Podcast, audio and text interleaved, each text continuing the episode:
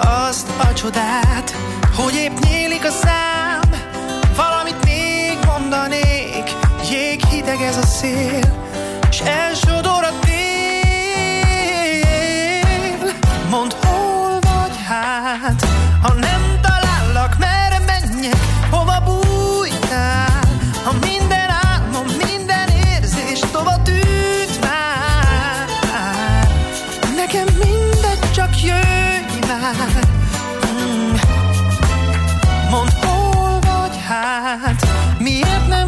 ha kérve kérlek, gyere értem.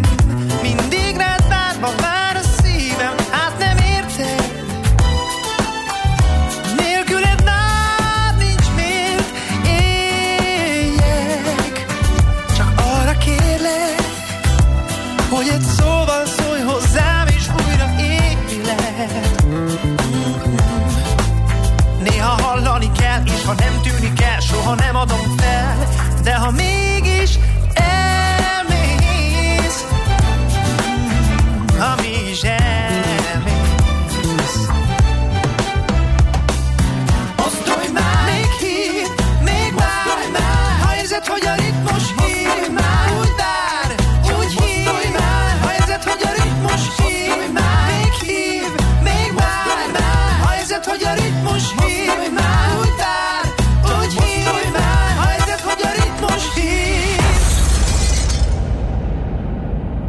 Mondd, hol vagy hát, Következő műsorunkban termék megjelenítést hallhatnak. A 90.9 Jazzy bemutatja egy zűrös városban, ahol semmi sem biztos. Csak az adó? Mondom semmi. Ahol a kisbefektetőket senki sem védi meg a tőzsdei kilengésektől, és a sikátorokban leselkedik a kíméletlen hozamgyilkos. Csak négy férfi múlik a közbiztonsága. Hadnagy urak, merre vannak? A mindenre elszánt és korrumpálhatatlan alakulat vigyáz a rendre minden reggel. Ezek az állati nyomozók? Négy férfi egyeset és egy nyalóka. Ács Gábor, Gede Balázs, Kántor Endre és Mihálovics András. Az íróasztal mögül pedig Profit kapitány diktálja a tempót. Humor, emberi sorsok, közönséges bűnözők és pénz, pénz, pénz. Egy különleges ügyosztály, a Gazdasági Muppet Show minden hétköznap reggel a 90.9 Jazzin. De is figyelj, ne csak a bárányok hallgassanak. De miért? Ha nincs pénzed azért, ha megvan, akkor pedig azért. Millás reggeli. Szólunk és védünk. Szép jó reggelt kívánunk kedves hallgatóknak, illetve mindenkinek, aki nem hallgató, de valahogy eljut hozzá az adás. Már félve mondok ki bármilyen szót, az biztos, hogy Kántor Endre az egyik mai műsorvezető. Ács Gábor pedig a másik mai műsorvezető, ez is egészen biztos. Figyelj, eh, úgy kezdődött, hogy ám, szóval azt álmodtam, hogy valami rádióműsort vezetek egy, eh, egy, egy vasúti peronon. Fülesen volt, de madzag nem volt semmi. Eh, Jött a Imre a rádiós főnökünk, és ott valamit humorizáltunk, közben lekéstem az adást, de közben ott nem lehetett, és akkor bementem valami stúdióba, ahol ezren ültek, és nem, fértek, nem fértem oda semmihez. Lement a millás szignál, ha, már három dal, és még mindig nem tudtam leülni sehova se, és kezdtem kicsit ideges lenni. Ekkor fölébredtem, és azt láttam, hogy kék az ég alja. Ettől úgy megijedtem, mert az elmúlt napok még sötétbe ébredtem, hogy lefejeltem az állólámpát. Utána majdnem elpereceltem a lépcsőn. Ezt követően alig mertem elindulni, majd amikor megérkeztem, akkor Zsoc azzal fogadott, hogy ő nem érti, mi történt vele reggel, mert hogy elindult, bekanyarodott, megállt a zöld lámpánál, és kivárta a pirosat. Onnantól kezdve mindenhol pirosat kapott, és ut- na, utána kifogyott a kávégép félig, és nem tudni, hogy mi történt, és én már itt és akkor, de szerencsére ez fölvirította az, iménti dalra adott reakcióddal. Uh, úgyhogy én ideig jutottam, és nem merek semmihez se hozzá. Remélem nálad minden rendben van. Hát figyelj, Csupa jó előjel. Van. Ennek mind, mindennek van tudományos magyarázata, és ennek, Ezt amit ti átéltetek, ennek a tudományos magyarázata, ez a brutális melegfront, ami betört, ez a felmelegedés, ami elképesztő módon ilyen aluszékonyá teszi az embert, ezt a, ezt a hideg téli ilyen ilyen szorítást, amit így, így, így érzel így az acsiban, azt így kiengedi, és ettől mindenki egy olyan jót aludt, többek között én is, hogy én is azt hittem egyébként, hogy elaludtam, pedig normál uh, időben, konkrétan egy perccel, vagy két perccel az ébresztő óra előtt keltem, ránéztem az órára, és megállapítottam, hogy elaludtam, de hát nem. Ugyanez. Úgyhogy, és nyilván össze-vissza álmodtam mindent én is, úgyhogy ez egy ilyen Ronthatás? meteorológiai Aha. Magyarázata van ennek a dolognak. Hát lesz még ilyen, mert ha jól néztem az időjárást, akkor ilyen elképesztő nagy ingadozás, mint ami most volt, nem lesz, de azért egy kicsit így néha bemegyünk még így a hidegbe, aztán vissza a melegbe. Tehát ezek a V betűk azért ezt, ezt okozzák, és hát mi még egyébként nem is vagyunk annyira kitéve neki, mint a, a nálunk idősebbek. Hát ez megnyugtató. Jó, oké, akkor nem csak nálunk történt e, valami, akkor ez, ez, ez összességében pozitív. Az kétségtelen, hogy egészen meglepő volt a szokásos gúnyámmal belebújva, hogy már a sapka az utcán lekívánkozott rólam, mert hogy ez volt az első fagymentes éjszaka, pontosan egy héttel azt követően, hogy betört a ez a brutális szibériai lábas hideg, és hát sokkal hamarabb távozott, mint amit akkor a modellek előrejeleztek. Emlé- hát az időkép is jól perecelt ezzel a befagyavalaton, meg hetekig hideg lesz dologgal, de hát ezt mutatták ott a modellek, csak ugye ezt vett át az egész sajtó és ment körbe. Ez mennyi másfél hete, mikor biztosá vált, hogy jön a hideg csütörtökön, de az, hogy aztán következő szerdára el is megy, az, az akkor még tényleg nem látszott legalábbis, teljesen más mutattak akkor a modellek. Úgy, akkor lehet, hogy ennyi tényleg olyan erősen jött be ez a melegedés most Igen, így, fejbe- szerintem teljesen egyértelmű, és Jó, mondom, oké. ez szerintem még lehet, hogy a holnapi, holnap utáni napra is jellemző lesz, mert uh, most melegszik az idő egészen hétfőig, hogyha jól láttam, hétfőked, szerd, az körülbelül ugyanolyan lesz, és akkor utána pedig egy kicsit így visszább vesz, de mondom, ilyen nagy Aha, ingadozásokat jó. nem láttam benne. Oké, okay, jó, oké, okay, próbálunk akkor mi is magunkhoz térni, és nem tulajdonítunk neki különösebb jelentőséget. Meg hát nyilván minél többet kell korán az ember, annál nehezebben tudja kipihenni magát. Ez a mély alvás, a deep sleep, az kevesebb. Aha, igen, igen, igen, ez, ez, ez benne lehet. Egy darabig még mérettem az okos órámmal, aztán annyira furcsa dolgokat írt ki, meg annyira ije- ijeszt, ijesztő volt, inkább kikapcsoltam be. Amikor el, először jó volt, és ilyen érdekes volt nézni, hogy mennyit töltöttem ebben a fázisban, de aztán uh, kiderült, hogy lassan meg kéne halnom. Körülbelül olyan keveset alszom, és aztán rájöttem, hogy akkor talán ezzel nem bosszantom magam, azzal is segítek a túlélésen. Na jó. Vissza kell Na, térnünk. nézzük akkor, Igen, hogy mi van. térjünk vissza a tegnapi e, üzenetekre, mert voltak itt elvarratlan szálak, Ú, és ígértük is És a ne köszöntsük a névnaposokat? Hát nem tudom, melyiket, melyiket vegyük előre. Hát gyorsan fussunk, Fussunk, végig ezen, jó. és akkor jöhetnek az üzenetek. Hát okay. figyelj, itt vannak a Bernadettek, a Dettik. Őket nagyon-nagyon-nagyon ö, nagy puszival, meg virágcsokorral ö, üdvözöljük, csak úgy, mint a Konrádokat, Konstanciákat, de mindenképpen a Bernadett az első a mai névnaptárban, és izgalmas nap volt a mai a történelemben, két ilyen csillagászati, vagy ilyen tudományos felfedezés, vagy esemény. 1930-ban volt az, amikor Clyde Tombaugh a Lowell Observatóriumban azonosította a naprendszer akkor kilencediknek vélt bolygóját, a Plutót, azóta ugye más státuszt kapott ez a, ez a bolygó. Az a lényeg, hogy ez 1930-ban volt, tehát a Plutót viszonylag későn azonosítottuk. És 77-ben volt az, amikor az Enterprise űrrepülőgép, ez nem a Star Trek, hanem a valóság, megtette az első repülését, egyelőre még csak a Föld légterében, egy módosított Boeing 747-es tetejéről indulva, elképesztő dolog volt, és addig el nem tudták képzelni, hogy ez így meg lehet oldani. Uh-huh. Na, és akkor sok híres születésnapos is a, a mai műsorban. Érdekes, hogy ilyen tudományos téren is erősek vagyunk ma, mert itt van például Alessandro Volta, olasz fizikus, ugye a Volt mértékegység névadója. Mit gondolsz, hogy, hogy ő mikor, te, hogyha gondolom ránéztél a naptára, így már nem ér, de nem lepődtél meg, hogy ő Hogy mikor 1700 élt és mikor alkotott? De azt hittem, hogy később. Uh-huh. Ugye, ugye, hogy a, ugye azért én azt gondolja az ember, hogy az elektrolízissel, elektromos áram elméletének kidolgozójával hát később találkozhatunk, de nem. 1745-ben született ő, Alessandro egy gróf volt ráadásul, Alessandro Volta. És egy másik tudós is helyet kapott a mai műsorban, Ernst Mach, aki 1838-ban született Morvaországi osztrák fizikus, és ő az, akiről a Mach számot ma is, hogy akiről elnevezték a max számot, 1838 tehát. Aztán született még ma Jókai Mór 1825-ben. Hát csak úgy mellékesen, igen, jó, igen, értem.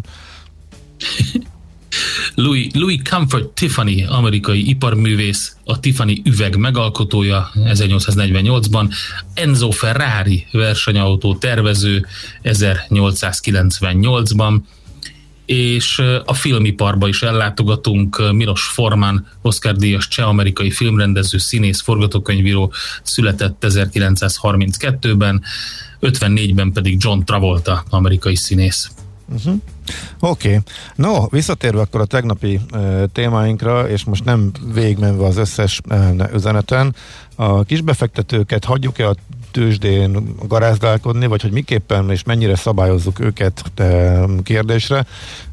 A legtöbb reakció az, az volt, hogy a kisbefektetők elvesztették a, tehát elvesztették a bizalmukat az intézményekkel szemben, és pontosan arról szólt ez az egész, hogy hogy nem bíznak az intézményekben, akik egyébként szintén többen félrevezették őket, felhozták a 2008 előtti eseményeket, hogy ez erről is szólt.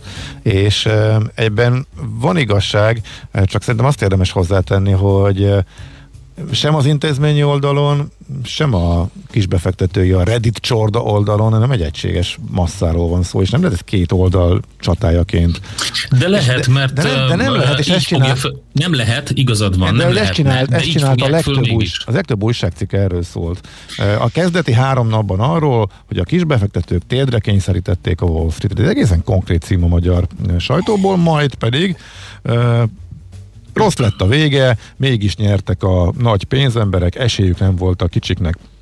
És ugye az meg az, hogy megregulázták a kicsiket azért, meg, mert kitaláltak valami olyasmit, amit a Igen. nagyoknak nem tetszik, és meg akkor hogy, megregulázták meg, őket. hogy betiltották a részvények kereskedését, és Igen. a Wall Street a, a magukat ingyenesnek hazudó platformok a Wall Street-i nagykutyák segítségével e, nyírták de ki figyelj, a saját ügyfeleiket, de, de ez nem igaz. Ezt, ezt gondolják az emberek, hogy így van.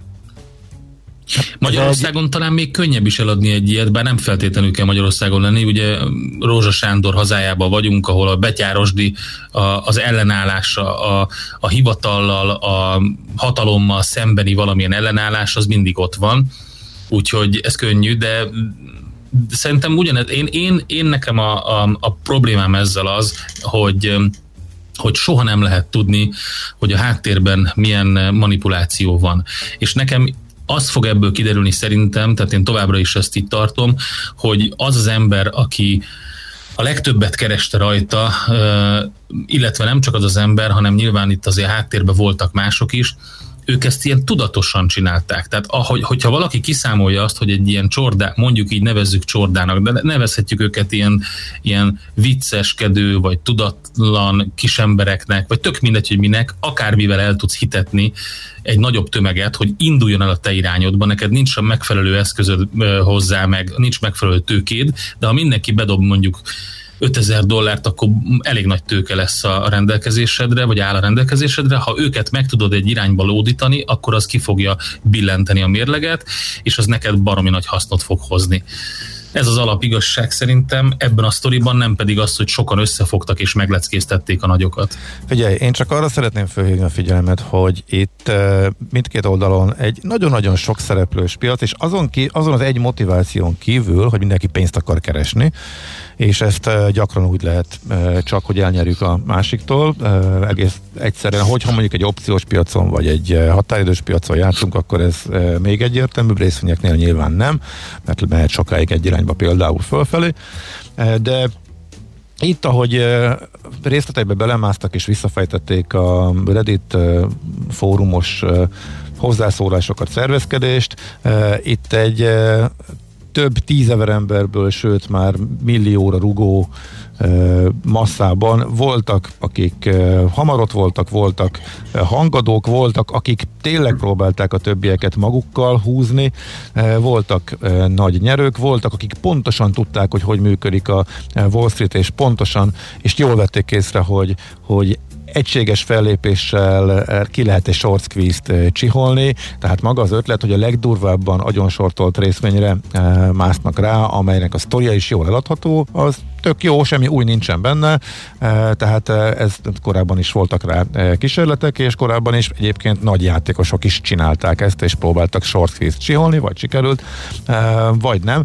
És hát nagyon sokan mentek az árral, sokan fogalmuk nem volt arról, hogy mi történik körülöttük. De meg, megint, már, megint tehát ebben igazad van. Volt, volt, aki tényleg osztályharcosként került oda, hogy leckésztessük meg a Wall Street-et, volt, aki semmi, semmi ideológiai háttér nem volt, csak nyerni akart, csak jót röhögött magába, hogy ez egy jó Igen. buli. Tehát ezerféle motiváció volt, és a vége is ezerféle lett, mert, mert hát azért valakik megvették azokat a részvényeket 300 e, Tök, figyelj, teljesen egyetértek veled a folyamatban. Nem lehetett.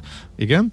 Tehát a, sokan buktak, egyetértek veled, itt a, a kiindul, ki, kiinduló pont az, ami szerintem fontos, és hogy ezt kéne megértenie mindenkinek egy ilyen sztori után, hogy oké, okay, belettünk, belettünk-e etetve, vagy nem, ez a kérdés a legelején. De ugye... Az... Ki az, aki elkezdte a kortes beszédet, és azt mondta, hogy gyertek, gyertek velem, csináljuk meg. Több... És utána, hogy te miért csatlakozol hozzá, az már neki Tehát tök mindegy. Többen voltak, és alakult a történet, ahogy az ilyen helyeken lenni szokott. Uh-huh. Volt érdemi szerző, az visszafejthető, de azok többen is voltak, ők is megbeszélték, ez egyre sűrűsödött, aztán elindult a, a folyamat, és elkezdték, elkezdték ezt e, csinálni. De hát a legtöbben csak mentek az árral, és közülük voltak, akik az irgalmatlan nyerőbe kiszálltak, mások meg ott érkeztek, és későn jöttek, és x nagyot buktak. De egyébként ugye a másik oldalt is szét lehetne választani, hogy ki milyen oldalon állt az intézményi oldal, meg egyáltalán az eladók között, akik mondjuk hamar adtak el, tehát így millió, millió befektető és, és, és indíték, tehát ezt nem lehet semmiképpen szerintem nagyon téves leegyszerűsíteni így a Reddit sorba igen, igen. és az intézmények Leegyszerűsíteni is téves, meg Na, szabályozni mindegy. is sem lehet szerintem. Hát igen, és a szabályozás az egy, az egy érdekes kérdés, hogy akkor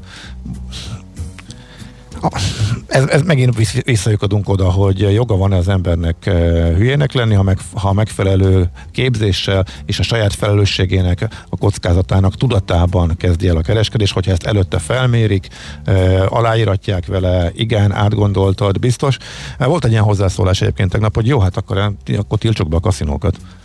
Tehát ha azt mondjuk, hogy ez egy kaszinó volt, akkor viszont oda mehetnek elbukni a pénzüket az emberek. A kaszinók ide, nyitva ide lehetnek most is, csak súgok.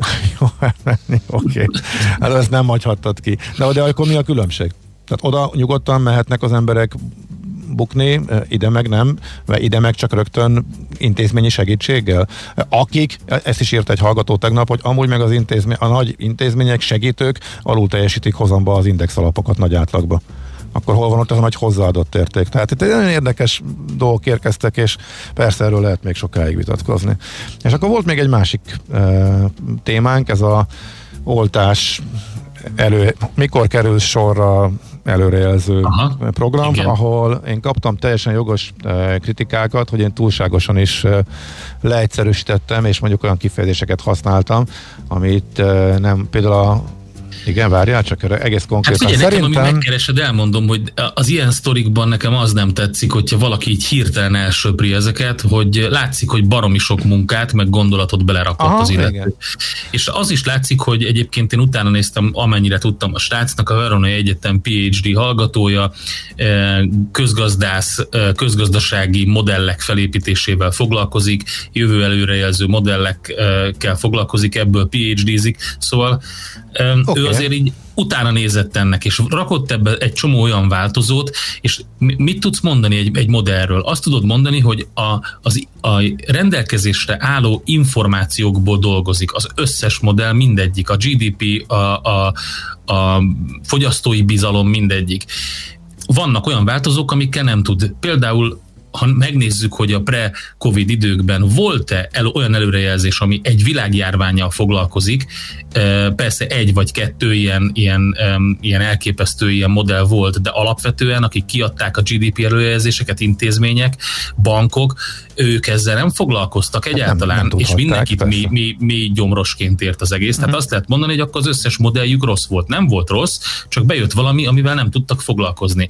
Egy olyan változó Szerintem is be van. Aha, értem, abszolút értem, hogy mit mondasz. Itt, Tehát itt, én ezt mondom, hogy ezért érdekes ez a dolog, amit ő kitalált. Egyébként, hogyha meg, megnézed ezt a modellt, akkor beleírhatsz egy olyan változót, ami tetszőleges, és azzal állítgathatod a, az idősort, de a jelen pillanatban a rendelkezésre álló adatok szerint, ha minden úgy megy, ahogy most ma megy, akkor érvényes az a szám, amit kidob. Mhm, nem, nem, már ez sem igaz.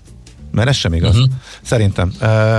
Elfigyelj, felolvasom a hallgató, és azt írja, hogy szerintem azt mondani egy szakmai munkára, hogy baromság, az tiszteletlenség, több respektet léci. Igen, egyetértek, ezért a minősítésére elnézést kérek. Oké, okay, hogy az adatok talán nem pontosak, de ettől még használható, vagy akár használhatatlan az eredmény. Mindenki azt sem valamit akar, úgy értelmezi, hogy akarja. A szakmai munkát pedig el kell ismerni. Igen, ezzel együtt, igen, rosszul fogalmaztam, és nem magát a szakmai munkát kérdőjeleztem meg, csak az egésznek a használhatóságát, és szerintem ez most inkább a jelen pillanatban, mikor mindenki ezen pörög és erre kíváncsi, ez inkább káros, mert annyira fals eredményt ad, és annyira rossz már a bemeneti adat is, nem csak az, hogy ez változhat. Tehát teljesen nyilvánvalóan téves a múltbeli adatokat beleprogramozni, mikor tudjuk tényszerűen, hogy nagyon durván föl fog pörögni az érkező oltások mennyisége. Egy adat, ami már kapásból téves. Nem tudjuk, hogyan változik, és nagyot fog változni valószínűleg az oltási eh, De ezt be tudod állítani, nem? is. Ezt be tudod állítani, Na de akkor meg... ezt a bemenetet. De, de ez nem, de Bandi, ez nem úgy működik. Az ember, ez, ez, ez nem arra lett kitalálva, az emberek nem, erre, nem arra használják, hogy állítgassuk, és akkor beütik. Hát ott a, vannak, de hát arra lett de kitalálva. nem, hogy beüt, az embereknek a 99%-a beüti, hogy hány éves vagyok, nincsen krónikus betegségem, majd meglátja a számot, hogy 2023-ban kapok oltást, Mhm. és teljesen, és teljesen kiakad, ami teljesen fals, mert hogy szinte Hát, biztosan de nem nyárig be mindenki sorra fog kerülni.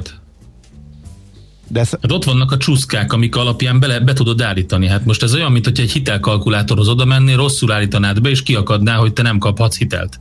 Nem, szerintem Hát- ez nem. Szerintem ez tök veszélyes, mert az emberek nagy része e, a jelen állapotában beírja a legfontosabb adatokat, nem, kell, nem áll neki e, csúszkázni, és az eddigi most benne levő visszamenőleges adatok alapján e, számol, és e, egyébként... Hát nyilván azzal nem ja, várjál, számolni, az, hogy, bocsánat, hogy azzal meg, megkapják a, olyan, olyanok a- az oltást, akiknek eh, nem kellene Na, ez- időben ez még egy- megkapni. ez még egy harmadik hogy változó. 100 kilométert kell utazni az időseknek hozzá, ezekkel nem számol, Na, mert ez- ilyen anomáliák vannak a Így van, és rendszerben. ezzel nem is számolhat, és most is már megkapják a fiatalok, miközben idősek nem kapják meg. Már most fölborult az oltási rend is, tehát semmiért nem tudsz vele kalkulálni, tehát teljesen értelmetlen eredmény jön ki. Tehát én csak azt mondom, hogy per pillanat ez inkább félrevezeti az embereket, amikor mindenki tényleg erre nagyon kíváncsi. Tehát szerintem ezért inkább káros. Elismerve, hogy maga tehát szépen össze van rakva, meg, meg, meg, az, meg az ötlet jó, a munka mögötte, a szakmai munka az jó, persze nyilván, csak összességében ez nagyon-nagyon félrevezető.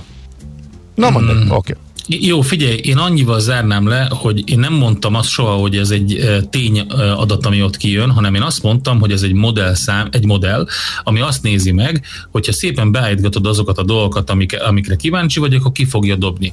Én nekem azt tetszett benne, hogy ha úgy megy minden, ahogy jelenleg az ismert adatokból ez látszik, és amik a bemeneti adatokba be vannak állítva, tehát ahogy mondjuk tegnap vagy tegnap előtt álltak az oltások, meg hogy hány ember tudnak beoltani, és nem változik semmi, akkor te ekkor kerülsz sorra ebben az időpontban. Na de ez kit érdekel, mert tudjuk, hogy tényszerűen, Engem hogy nem, érdekel. de nem úgy megy. Amikor de van tudjuk, olyan ország, ahol be tudnak oltani eh, több millió embert eh, egy hétvége alatt, akkor engem igenis érdekel de az, tudjuk, hogy, hogy, nem, lehet, hogy de tudjuk, nem. hogy nem úgy megy, és nem, nem, is, nem is mehet úgy. Tehát már Hát a feltételezés ez, téves, igen, hogy így menjen. Ettől függetlenül Jó, érdekes. hát oké. Jó. Ha, ha, ha valaki erre használja, akkor persze, teljesen jó. Oké. Um, várj, mit akartam csak még ide vigyezteni. Tőzsdét. Nem, nem, nem, nem, de hogy még, még, még, ehhez, még ehhez a lapszemlét elbeszéltük, még ehhez eszembe jutott valami, de most akkor ez most így elhussant. Um, mindegy, akkor szerintem gyorsan zenéljünk, és akkor utána fölkészülünk, elmondjuk a, a. Tamara, ja, nem, de tudom, mit akartam. Igen. Hogy ami szer- ha valaki arra kíváncsi, amire te kérdeztél, pontosan az a tegnapi lapszemlébe szerepelt, mert a portfóliós cikkbe minden lehetséges adatot, illetve aktuálisan a jövőbeli legvalószínűbb forgatókönyvet, a jelenlegi oltási tervet, annak a fölfutását, a jelenleg várhatóan érkező vakcinákat figyelembe véve készítettek arra becslést, hogy mikor lehet majd lazítani, tehát mikor kap annyi ember oltást, hogy szóba kerülhet a lazítás, az egy valid dolog. Tehát az, azzal tudok valamit kezdeni, hogy mire számít csak. Ezzel én pörgethetem a csúszkákat magam, de az nem ad annyi információt, mert az játék a számokkal. De ahol a valós jövőbeli várakozások alapján készül egy elemzés, az mondja meg legnagyobb valószínűséggel, hogy mire is számíthatok. Számomra az sokkal hasznosabb és fontosabb. Na, csak ennyit akartam meg. És ott mire számíthatsz? Hát nagyjából április közepére lehet annyi jelenállás szerint, tehát hogyha valóban, ha, ha nem lesz most már nagyobb változás ahhoz képest, ami jelenleg a csőben van, hogy érkeznek a vakcinák, illetve, hogyha nem, lesz, ha nem nő tovább az oltás ellenesség, és az emberek legalább valamekkor a számban hajlandóak bevenni az, a, az orosz és a kínai vakcinát is, akkor április második felébe lehet elkezdeni esetleg lazítani. Ez derült ki le abból a cikkből. Úgyhogy a legfontosabb kérdés nyilván az, hogy az oltási hajlandóság az a legnehezebben modellezhető. Tehát, hogy mi lesz itt már, tehát másfél hónap múlva arról fogunk beszélgetni, hogy itt a hegyekben a kínai vakcina, és nem tudjuk elhasználni, mert az emberek nem hajlandók bevenni, vagy pedig mi leszünk az élország. Mit lehetett tudni? Vagy pedig Magyarország lesz valóban az él, az él, él lovas, aki vad, maga, maga mögött hagyta az egész uniót, és eh, itt állnak a legjobban az oltással, és eh, uniós szinten kiemelkedő, mert hogy ezt az ország bevállalta, és nem csak a kormány bevállalta, hanem a lakosság is bevállalta. Hát én is nagyon kíváncsi hogy akkor ez melyik irányba fog eldőlni. Minden esetre az biztos, hogy a következő hónapok A kínai félnek szerinted ö, tök mindegy az, hogy beoltatják-e a magyarok velük a magukat a vakcinával, amit megvettek, vagy nem? A kínaiaknak? Hát annyira nem, mert ez nekik egy jó referencia, hogyha itt mindenki hát egy, egy kis plusz. beoltatja egy magát. Kis plusz. Hát nyilván. A biznya az már meg van köttetve, a többi az már lényegében egy kis plusz marketing. Hát figyelj, azért nem marketing szempontból sem rossz, hogyha egy uniós országban ez működik és sikeressé válik, meg hát nyilván pénzügyileg sem, hogy az összes követ a legdrágább vakcina, a kínai, úgyhogy mondjuk a mi oldalunkról nézve. Ugye az nagyon fontos azért, hogy a Unió által bevizsgált vakcinákért úgymond a gyártó vállal felelősséget, amire meg így ránézésre rámondjuk, hogy akkor mehet, mert már sokan oltottak vele, azért viszont a magyar állam vállalja a felelősséget. Ez nyilván nem teszi ez sem teszi igazából uh, vonzóba, úgyhogy én is nagyon baromi, tehát baromi kíváncsi vagyok, hogy igazából hogyan sikerül -e ezzel haladni, és sikerül-e eloltani? Van olyan? Vagy csak a lámpát lehet? Hogy azt a mennyiséget, ami érkezik majd Kínából. Na jó. Beoltani. ja, sikerül-e eloltani a vakcinát? Na, figyelj, van egy rövid zenénk, és kiváló régen volt, hallgassuk meg, és utána tőzsdézünk, jó?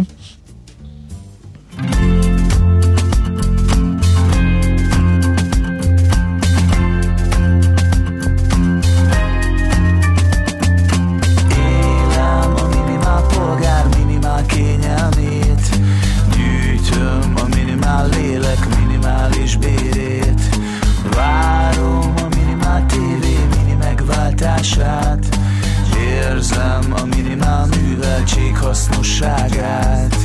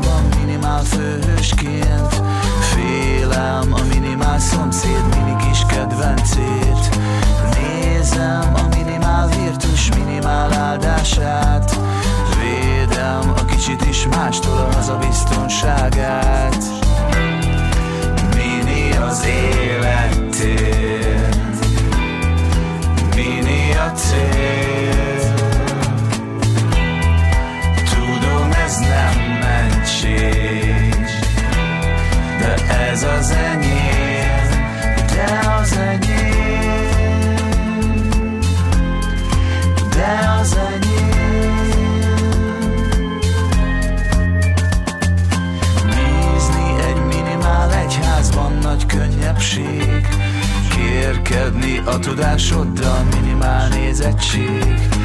Hordom a minimál polgár minimál szájzárát. Tűröm a szabad emberség minimál hátrányát. Mini az életér. Mini a cél. Tudom ez nem mentség De ez a miénk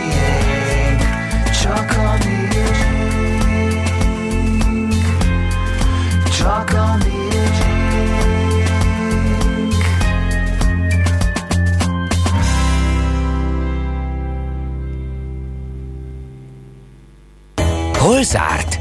Hol nyit? Mi a sztori? Mit mutat a csárt? Piacok, árfolyamok, forgalom a világ vezető parketjein és Budapesten. Tősdei helyzetkép következik. Budapesten, mert egy nyerőből indultunk, egészen szépen ívelt felfelé, aztán a nap végére visszafordult a BUX egy picit, 1,1 vagy 1,2 százalékos csökkenéssel zárt, egész magas 16 milliárd forintos forgalomban, és a Magyar Telekom tartotta magát, a többiek visszafordultak, és azt lehet mondani, hogy az egyik legerősebben teljesítő volt a napközben a, a BUX, aztán utána fordult meg ugye a például Németországból jöttek rossz adatok, új autóértékesítési adatok elég kellem, kellemetlen adatok voltak, és közben rosszul teljesített a német, meg az európai tőzsdék zöme, aztán megfordult. A MOL esetében várják a holnap hajnali gyors jelentést a, a befektetők, és egy pici korrekció volt az árfolyamban, 2% fölött 50 forinttal csökkent több mint két milliárd forintos forgalomban a MOL papírok értéke. Az OTP az stagnált gyakorlatilag, majdnem 10 milliárd forint értékben kereskedtek vele, végül 7 század százalékos mínuszban zárt. A Magyar Telekom volt az, ami szintén stagnált, 408 forinton fejezte be a kereskedést, nagyon kicsi forgalomban, és a Richter is visszavett 2,4 százalékkal, korrigálta az árfolyamát a Richter, úgyhogy azt lehet mondani, hogy hogy korrekció és a rossz hangulat, ami Európába jött, az el, el, elrontotta a kereskedést a Budapesti értéktősdén. Először, amikor rápillantottam a végeredményre, azt hittem, hogy valamit félrenyomtam, mert majdnem pontosan ugyanolyan számok vannak, mint az előző nap, pedig láttam, hogy mozog a tőzsde, és a mínuszból jön visszafelé, és tényleg ugy, ugyanaz lett majdnem a vége. Ritkán van, hogy ennyire hasonló de még abban az értelemben is, hogy az egyik index föl, a másik kettő mínusz, de pontosan ugyanez volt a végeredmény az előző napon is, hogy a Nasdaq és az S&P le, és a Dow Jones föl, és csúcsot is döntött. Úgyhogy uh-huh. ez érdekes. Viszont pont fordított volt a napon belül tendencia, mint az előző napon, akkor ugye mindenki történelmi csúcsot döntött, majd pedig visszaereszkedtek, a Dow Jones maradt pozitívban, a másik kettő átlendült negatívban, most mindenki negatívban kezdett, csak a Dow tudott fölmenni pozitívba, a másik kettő meg nem maradt negatívba. Úgyhogy igazából ennyi történt, most azt régen olvastam arról, hogy attól paráztak kicsit a befektetők, hogy a kötvényhozamok elszálltak, és arról folyik a vita, képzeld el, hogy nem túlságosan magasra mentek ki az árak, és előlegezték uh-huh. meg a kitűnő teljesítményt. Hát, ezt hát erről lehet, dobni. Hát erről Igen. nagyjából 10 hónapja lehet körülbelül, Igen. vagy lehetne vitatkozni, de most ebbe a tingli-tangliba előjött ez, hogy lehet, hogy az ide. Hát vannak itt ilyen fundamentális erők is, amik hatnak, tehát ez ilyen, ilyen hagyományos szektorok jól mentek, bank, bank például Wells Fargo több mint 5%-kal, vagy az olajipar Chevron például 3%-os plusszal, ment, és hát ugye ez köszönhető a szaudi bejelentésnek, ami meg is dobta egy százalékkal az olajárakat, ugye most már 61 dollár 72 a könnyű olaj, picit így enyhítette a félelmeket, de alapvetően negatív a hangulat, tehát Európában is és a mai ázsiai kereskedésben is rossz, rosszak a, a mutatók. Uh-huh, Oké, okay. ennyi van, ebből nagy következtetés nem lehet levonni. Ja, nem, ez van a... egy kínai cég. Az, az e-hang. Erről akkor lehetett hallani, amikor bejelentették, hogy személyszállító drónokat akarnak gyártani tömeggyártásban, tehát a tesztelési fázison is túl vannak, és ilyen szuper elektromos személyszállító drónokkal nyomulnának. Kiderült, hogy óriási kamu van benne, 63%-os mínusz volt a papírjaiban. Aha.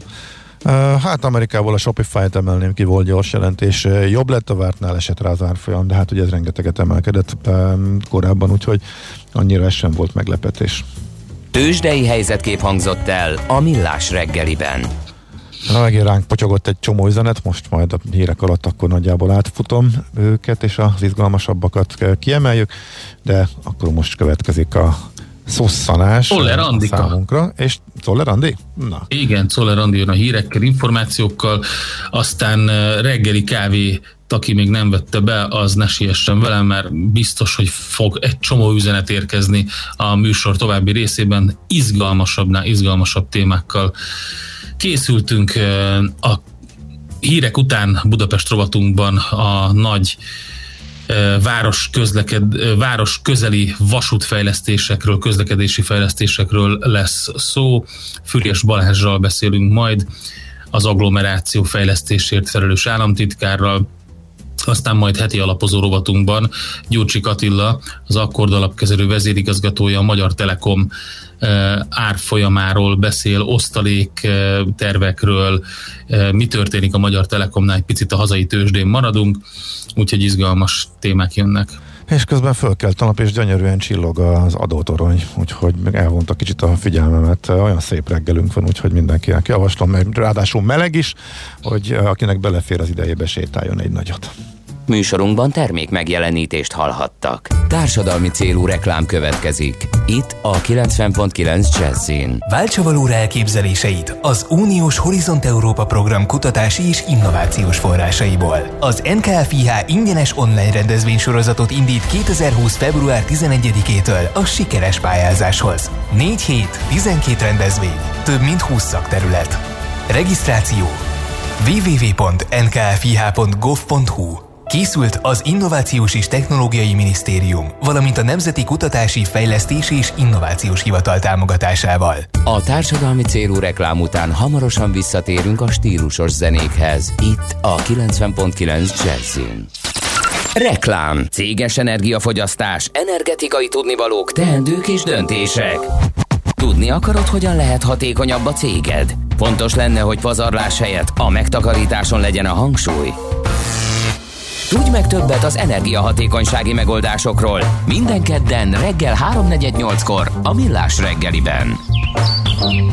A Cég Energia Rovat támogatója az Alteo csoport. Alteo.hu Energiában gondolkodunk. Magas felszereltségű autóra vágysz, melyet élmény vezetni? Összeraktuk neked! Nissan X-Trail Tokyo Limited széria dupla kuplungos automataváltóval, 360 fokos parkolókamerával, okos telefontükrözéssel és még 22 extrával. Legyen a tiéd maximum 9 millió 900 ezer forintért. Reklámot hallottak. Hírek a 90.9 Jazzin. Elkezdődött az újraindításról szóló konzultáció, a kormány tárgyal valamennyi településsel a kompenzációról, kórházba került a brit uralkodó férje. Napos, kellemes idő lesz ma, akár 12 fokot is mérhetünk. Élénk lesz a szél, de csapadék nem várható. Jó reggelt kívánok, Czoller Andrea vagyok. Elkezdődött az újraindításról szóló konzultáció közölte a kormány szerda este. A vakcinainfo.gov.hu oldalon Hét kérdésre lehet válaszolni, többek között a védettségi igazolványjal, az éttermek és szállodák újraindításával és az este 8 óra utáni kijárási tilalommal kapcsolatban. Az online kérdőív kitöltéséhez regisztráció szükséges, amelyről a résztvevők megerősítő e-mailt kapnak. Ugyanezen az oldalon lehet regisztrálni továbbra is a koronavírus elleni oltásra. A kormány tárgyal valamennyi településsel, jelentette be a miniszterelnökséget vezető miniszter. Gulyás Gergely miután a nem megyei jogú, de 25 ezernél több lakosú települések polgármestereivel tárgyalt, helyes döntésnek nevezte, hogy a kormány lehetővé tette a kis és közepes vállalkozásoknak, hogy idén az iparűzési adó felét kelljen befizetniük. A kormány ezzel nem vont el semmilyen pénzt, azt ott hagyta a települések vállalkozóinál, akik munkahelyeket garantálni és jó esetben teremteni is képesek, hangoztatta a tárcavezető. Hozzátette, a 25 ezernél kevesebb lakosú települések önkormányzatai esetében a kompenzációra teljes egészében sor kerül. Az ennél nagyobb településekkel arról tárgyalnak, hogy milyen működési vagy fejlesztési igényeket tud támogatni a kormány. A kormányzati egyeztetésről azonban csalódottan távoztak a városvezetők. Gémesi György Gödöllő polgármestere és a MIOSZ elnöke azt mondta, hogy három kéréssel érkeztek a találkozóra, automatikusan és teljes mértékben kompenzálják őket a kieső iparűzési adó miatt, ahogyan azt a 25 ezer fő alatti települések esetén teszik, Beszéljenek a járványjal járó költségek kompenzációjának lehetőségéről, és arról is, hogyan kapnák vissza a gépjárműadóból származó bevételeket. A polgármester szerint egyik kérésük sem teljesült, sőt arra a kérdése sem kaptak választ, hogy miért pont 25 ezer főnél húzták meg a teljes automatikus kompenzáció határát, vagy hogy miért kompenzáltak egyes városokat még karácsony előtt. Tovább növeli uniós vakcina szállítását a BioNTech. A német biotechnológiai vállalkozás a tervezetnél 200 millióval több adagot szállít a 27-eknek. Az Európai Bizottsággal kötött új megállapodás révén az idén 500 millió adagot kap az EU a termékből, a szerződésben rögzített opció szerint ezt a mennyiséget további 100 millió adaggal lehet növelni. A termelésbe bekapcsolják a BioNTech első hazai németországi üzemét is, amelyet a Hessen tartományi Marburgban alakítottak ki. Kórházba került a brit uralkodó férje. A palota a hivatalos közleményben nem részletezte, hogy a hercegnek milyen panaszai vannak, csak annyit közölt, hogy a századik évében járó Fülöp nem érezte jól magát, és orvosának tanácsára vonult néhány napra a kórházba megfigyelés és pihenés céljából. A BBC-nek nyilatkozó udvari illetékesek kiemelték azt is, hogy Fülöp herceget nem koronavírus fertőzés miatt kellett kórházba vinni. Második Erzsébet királynő, aki áprilisban ünnepli 95. születésnapját, és férje január 9-én megkapta a koronavírus elleni oltást. Ma sok napsütésre készülhetünk, csak keleten lehet több felhő az égen, de számottevő csapadék nem várható. A középső tájakon helyenként élénk lehet az északnyugati szél, napközben 7-12, északkeleten 2-6 fok várható. Köszönöm figyelmüket a hírszerkesztőt, Czoller Andrát hallották. Budapest legfrissebb közlekedési hírei a 90.9 Jazzin a City Taxi Dispécsejétől. Jó reggelt kívánok a kedves hallgatóknak! Némi torlódás megtapasztalható többek között a Szélkámán térnél, a Soroksári úton közvágó hídnál, a József körúton a Blaha Lujza térnél, illetve a Hungária körúton és az Üllői úton szakaszosan. A Kossuth Lajos utcában lezárták a belső sávot az Erzsébet híd felé a Váci utca előtt felújítás miatt. Rendőrök irányítják a forgalmat a Könyves Kálmán körúton a Gyáli útnál. Lezárták továbbá a külső sávot a Flórián téri felüljáron Pest felé, mert javítják az útburkolatot. Balesetmentes utat kívánok Önöknek! A hírek után már is folytatódik a millás reggeli, itt a 90.9 jazz Következő műsorunkban termék megjelenítést hallhatnak. Looking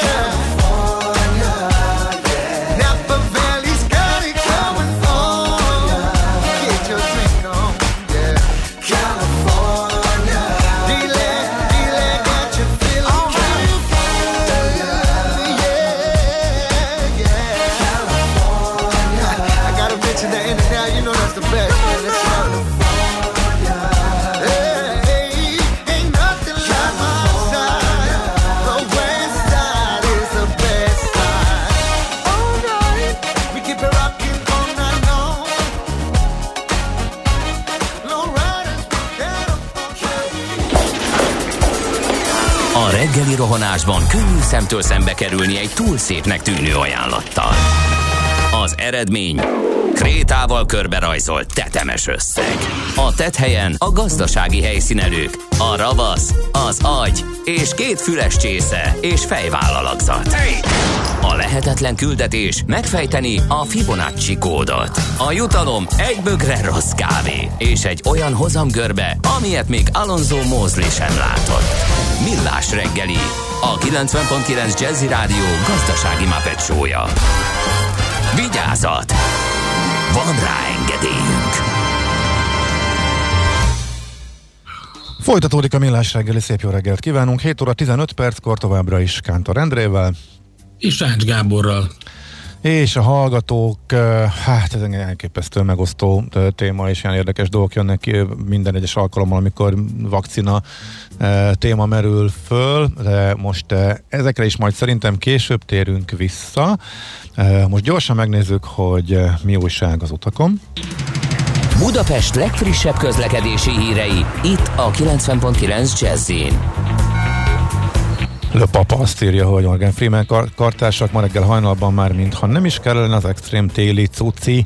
Amúgy klinikák, ülői, körút, West End, hús, és mindjárt itt a napsütés. Aztán ma a leányfalui, ha megfordult, ez fontos információ, Szentendén a rendőrség előtt az elmúlt két napban a befele jövőket mérték most, a Leányfalu felé igyekvőket mérik. Aztán Bongrec, Gergely tér, Nagy Lajos, M3, Robert, Károly körút, e, nulla forgalom, negyed óra, ragyogó napsütés, a csupa jó hírt kaptunk. Nálad van valami? Hát negatív? csak annyi lámpahiba van a könyves Kálmán körúton a Gyáli úti felüljárónál, tehát ott tessék vigyázni.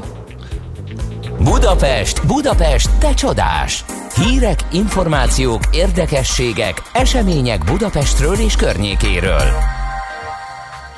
Nagyjából két hete eh, jelentették be egy portfólió konferencián a budapesti agglomerációs vasúti stratégiát, akkor er, szemléztünk eh, erről részeket, illetve a főbb elemeit eh, kiemeltük, még úgy is, hogy ezek egy része már ismert volt, vagy korábban külön-külön beszéltünk róla, de úgy tűnik, hogy, úgy, hogy most összeállt egy komplett eh, stratégiává, viszont elég sok eh, kérdés is fölmerült bennünk is, illetve a hallgatókban is ezzel kapcsolatban, úgyhogy eh, ezért is kértük meg, hogy segítsen nekünk válaszolni ezekre.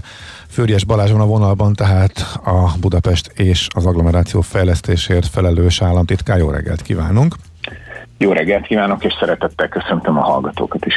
Tehát miért pont most, és akkor hogy állt össze ez a nagy e, 2040-ig nyúló terv, mert ugye csomó elemét már láttuk, mi ennek a története, hogy akkor most egy ilyen nagy tervé állt össze, illetve miért fontos ez, hogy így összeállt? Hát több minden egyszerre fönnálló körülmény, több egyszerre fönnálló körülmény kényszerítette ki, az élet kényszerítette ki. Ugye először is a közlekedésben nyugodtan mondhatjuk, az önök hallgatói is tapasztalják, hogy helyzet van. Tehát, hogyha megnézzük azt, hogy mekkora az a kör, aki eh, ahol olyan emberek élnek, laknak, akik Budapesttel életvitelszerű kapcsolatban vannak, tehát ahol sokan naponta és még többen, vagy sokan hetente több alkalommal bejönnek dolgozni, dolgoz, dolgozni, tanulni, szolgáltatásokat igénybe venni, Budapesten lenni, ügyet intézni, akkor azt látjuk, hogy ez egy 4 milliós várostérség. Tehát Székesfehérvár, a határait mondom körülbelül.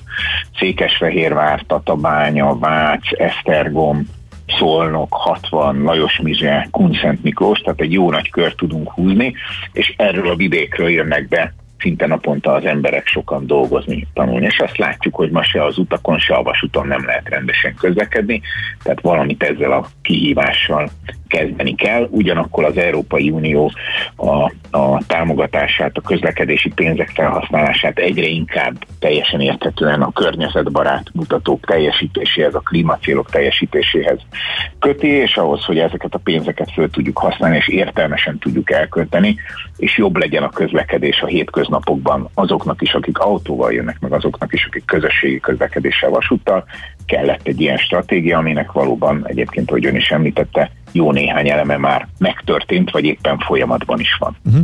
Most elég nagy számok röpködtek, hogy mennyi pénzt adhat erre az Unió, úgyhogy akkor azt tisztázzuk, hogy eh, ez most konkrétan miből fakad ez az összeg.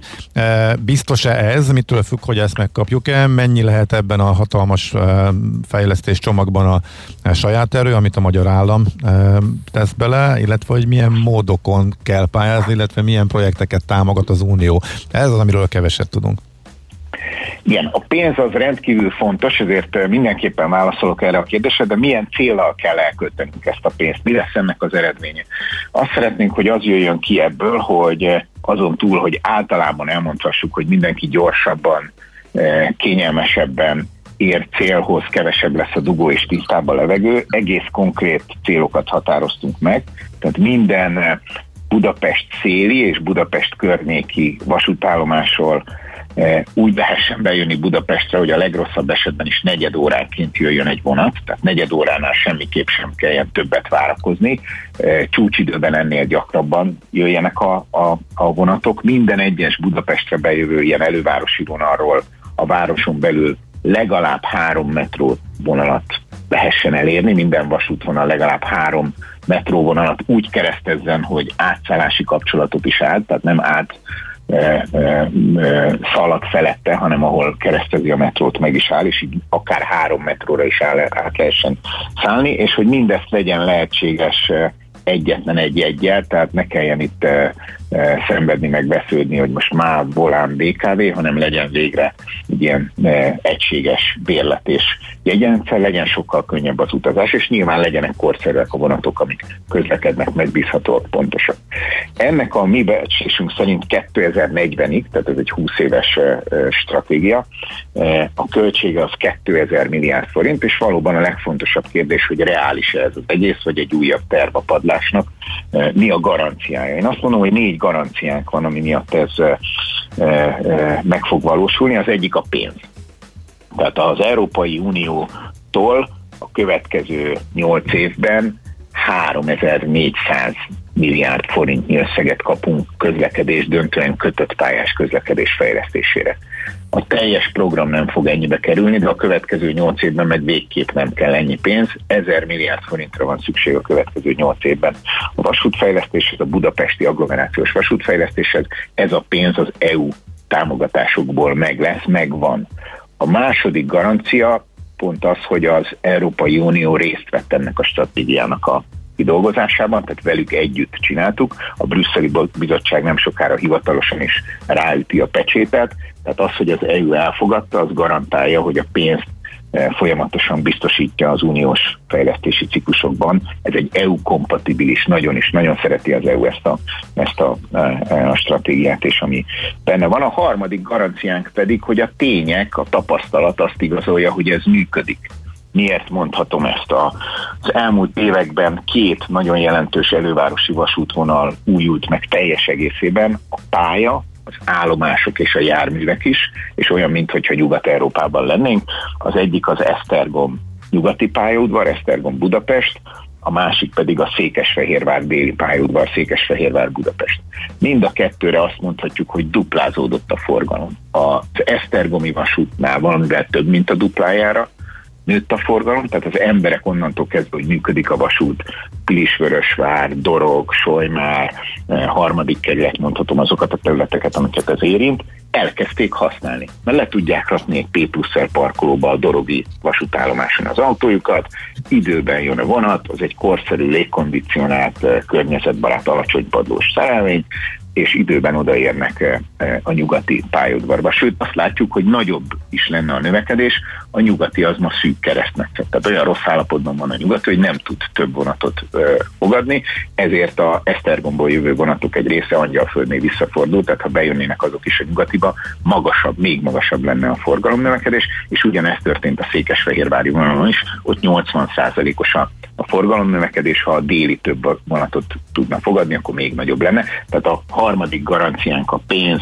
az EU támogatás mellett az az, hogy működik, tapasztalati alapon azt látjuk, hogy ahol megcsináltuk, ott duplázódott a forgalom. Hmm, tehát akkor nem külön-külön, vagy akár külön-külön. Mi a negyedik egyes... garancia, bocsánat, ja? hmm. lemaradtam. A negyedik garancia, eh, igen, figyelnek, köszönöm szépen. A negyedik garancia pedig azt eh, eh, talán az, hogy itt nem ugye a, a, a valaki rámegy a Budapest Vasút 2040.hu, Budapest Vasút 2040.hu honlapra, akkor ott az egész dokumentum olvasható.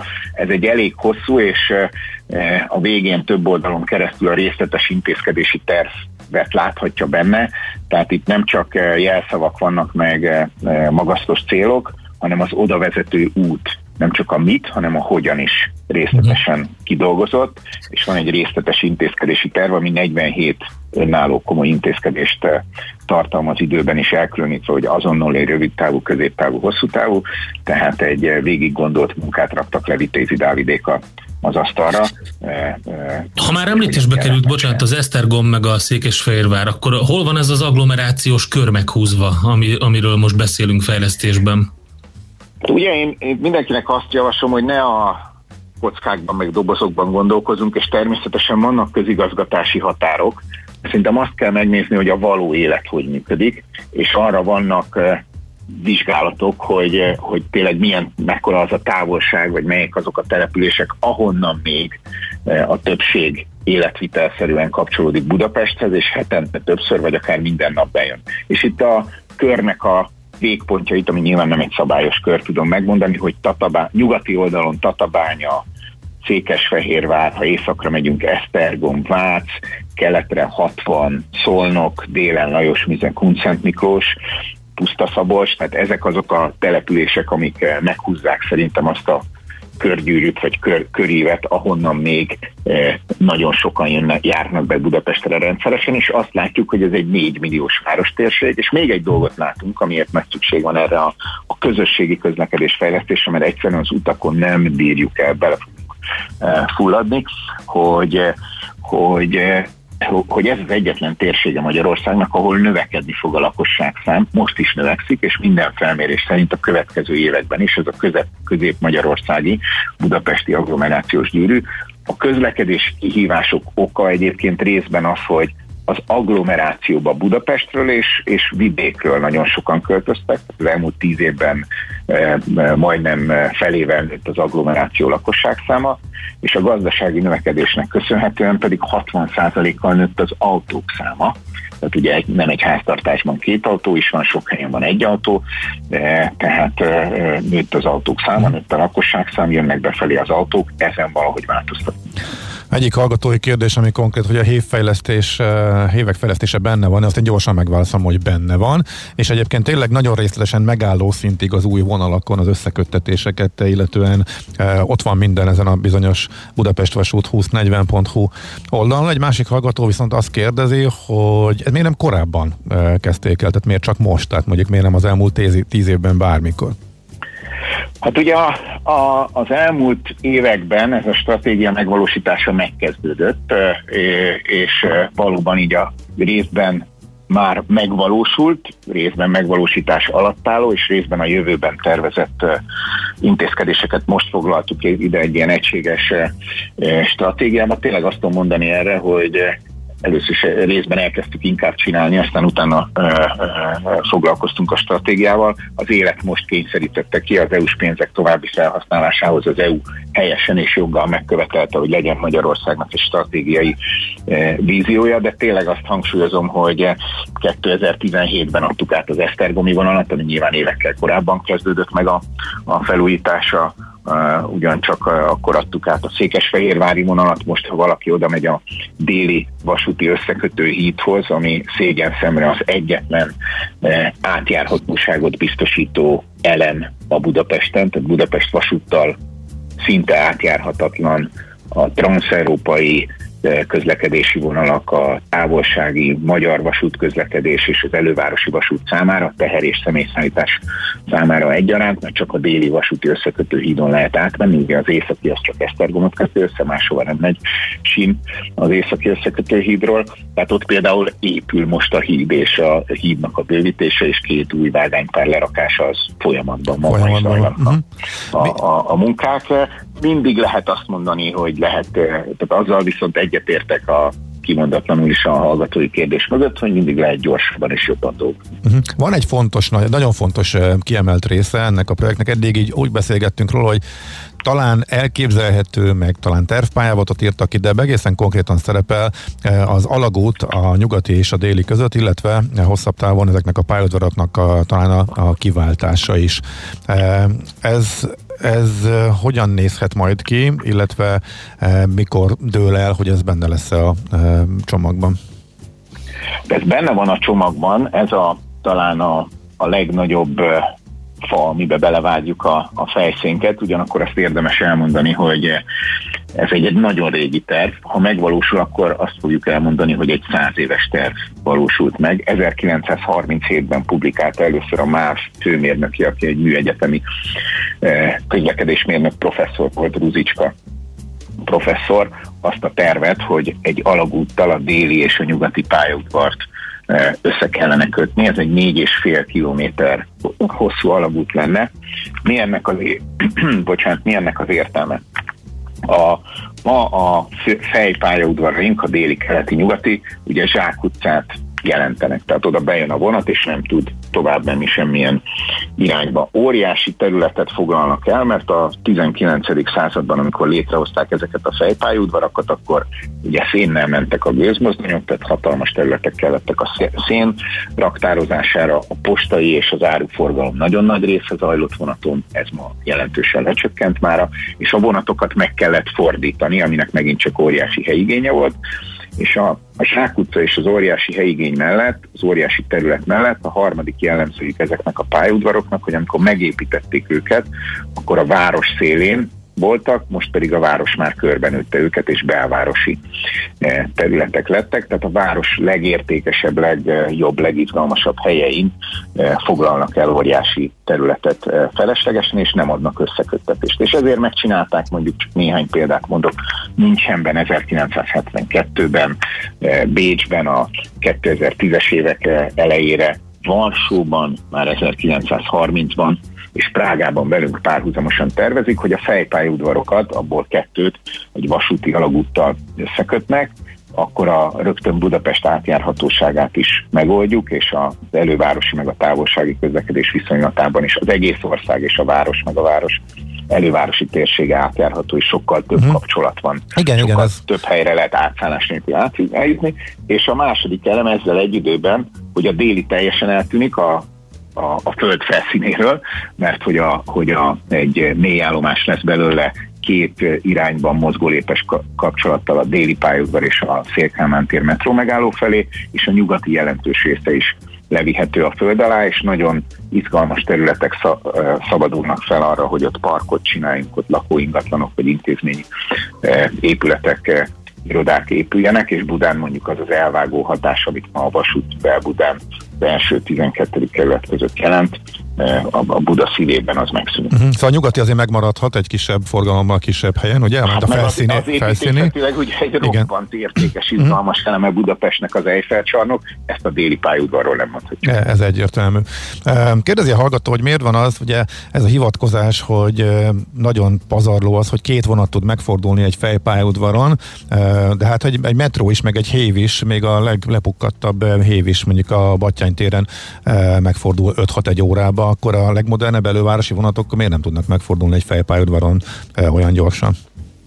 Hát azért nagyon lényegre tapintott a hallgató, mert e, sajnos ma a nyugati pályaudvarnak, meg főleg a nyugatinak, kisebb részben a délinek és a keletinek, a sinei, a forgalomirányító rendszere, a váltórendszere, a biztonsági rendszere olyan állapotban van, hogy nem tud több vonatot fogadni, kapacitás is szűk, tehát több simpár kellene, és egyszerűen olyan lerobbant állapotban vannak, lerohadt állapotban a, a, a vasúti infrastruktúra, hogy nem tud több vonatot e, e, uh-huh. fogadni. Az a forgalom irányítás, váltó, átállítási rendszer, ami fonyódon is számítógéppel és gomnyomással működik, azt a nyugatiban még mindig kézi erővel ilyen hatalmas karokat húzogatva állítják át vasutasok, szinte elképzelhetetlen ez a 21. század. Uh-huh. Tehát akkor ez, ez is benne lesz a tervben, de hát, tehát, tehát a fel, felszíni részen is lesz majd ilyen gyorsabban visszafordulós vonat, amellett, hogy a vonatok nagy része áthalad a város alatt, és például bejön Székesfehérvár felől, és pillanatokon belül folytatja az útját, ugye, mit tudom én, Esztergom vagy Vác irányába, ezek szerint. Igen, igen, igen, illetve a fordulást, azt nem biztos, hogy a fejpályaudvarokon kell, ami akkor már nem is fejpályaudvar, hanem átmenő pályaudvar lesz, tehát lesznek visszaforduló vonatok természetesen, hiszen nem a földet járják körbe, a, a, de, de akkor azok az üzemi területek, azok adottak most is Budapesten kívül, csak mivel az átjárhatóság nem adott, nem érhetőek el a különböző irányokból, tehát valahol meg fognak fordulni, csak az nem a, a, a központi Világos. legforgalmasabb pályaudvarokon kell. Ez mikor a reális, hogy eldőjön, hogy ez megvalósul-e, illetve hát nyilván az megvalósulás lenne a legizgalmasabb, hogy e, esetleg, ha ez létrejön, mire számíthatunk. Hát most, a, most az alagútról beszélünk, Igen, igen, most kifejezetten az alagút projekt, igen, meg az átmenő vonatok hát a, így, aha. A, a, az alagútnál el, a kocka el van gördít, gördítve, a, folyik a tervezése az alagútnak. Ezek azért akkora projektek, ha valaki megnézi, hogy e, Európa más részein mennyi idő alatt csinálták meg, tehát ez 10-15 éves megvalósulási idő a szándék megfogalmazásától és a tervek elkészítésének megkezdésétől. Mi itt tartunk most.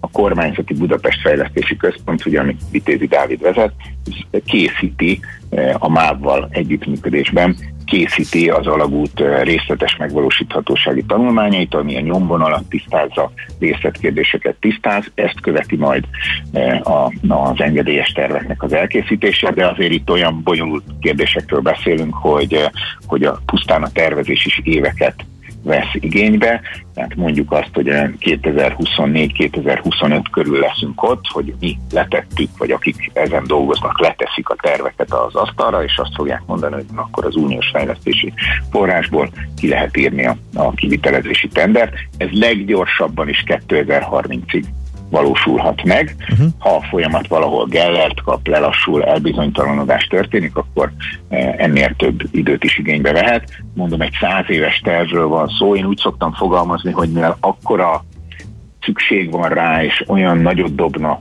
eh, Budapest közlekedésén és az agglomeráció közlekedésén, hogy szerintem nem az a kérdés, hogy megvalósul, hanem csak az a kérdés, hogy uh-huh. mikor, mikor van Magyarország olyan mikor vagyunk alkalmasak arra, hogy egy ilyen vállalkozást uh-huh. megvalósítsunk. Egy utolsó dolgot kérem, hogy tegyünk még gyorsan tisztába, hogy most van egy közmeghallgatás szerűség is, hogy lehet véleményezni az egész tervet a, lakosságnak, és ezt követően jön ezzel az egészről kapcsolatban egy kormány jóváhagyás, jól értem? Így van, a, a kormány ezt első olvasatban megtárgyalta, azt mondta, hogy terék, és egyetért mindazzal, ami benne van, viszont kötelező házi feladatba adta személyesen nekem meg Vitézi Dávidnak, hogy akkor szervezzünk most egy szakmai társadalmi egyeztetés sorozatot, szondázzuk meg, hogy egyrészt a, a lakosság, másrészt a civil szakmai szervezetek mit gondolnak erről, gyűjtsük be a gondolatokat, véleményeket, javaslatokat, és ezekkel együtt vigyük vissza a kormány elé, hogy ezeket áttekintve véglegesíthesse és fogadja el véglegesen a kormány. Uh-huh, Oké. Okay. Nagyon szépen köszönjük, fogunk még erről beszélni, meg a részletekről is külön-külön, és tényleg mindenkinek javaslom, hogy nézegesse ezt az oldalt. Mondom, megálló szintig lebontva az összes nyomvonal sűrűség, egészen konkrét tervek vannak, és ezek még nyilván részletesebbek lesznek, és akkor javasoljuk, hogy mondják el a hallgatók is a véleményüket.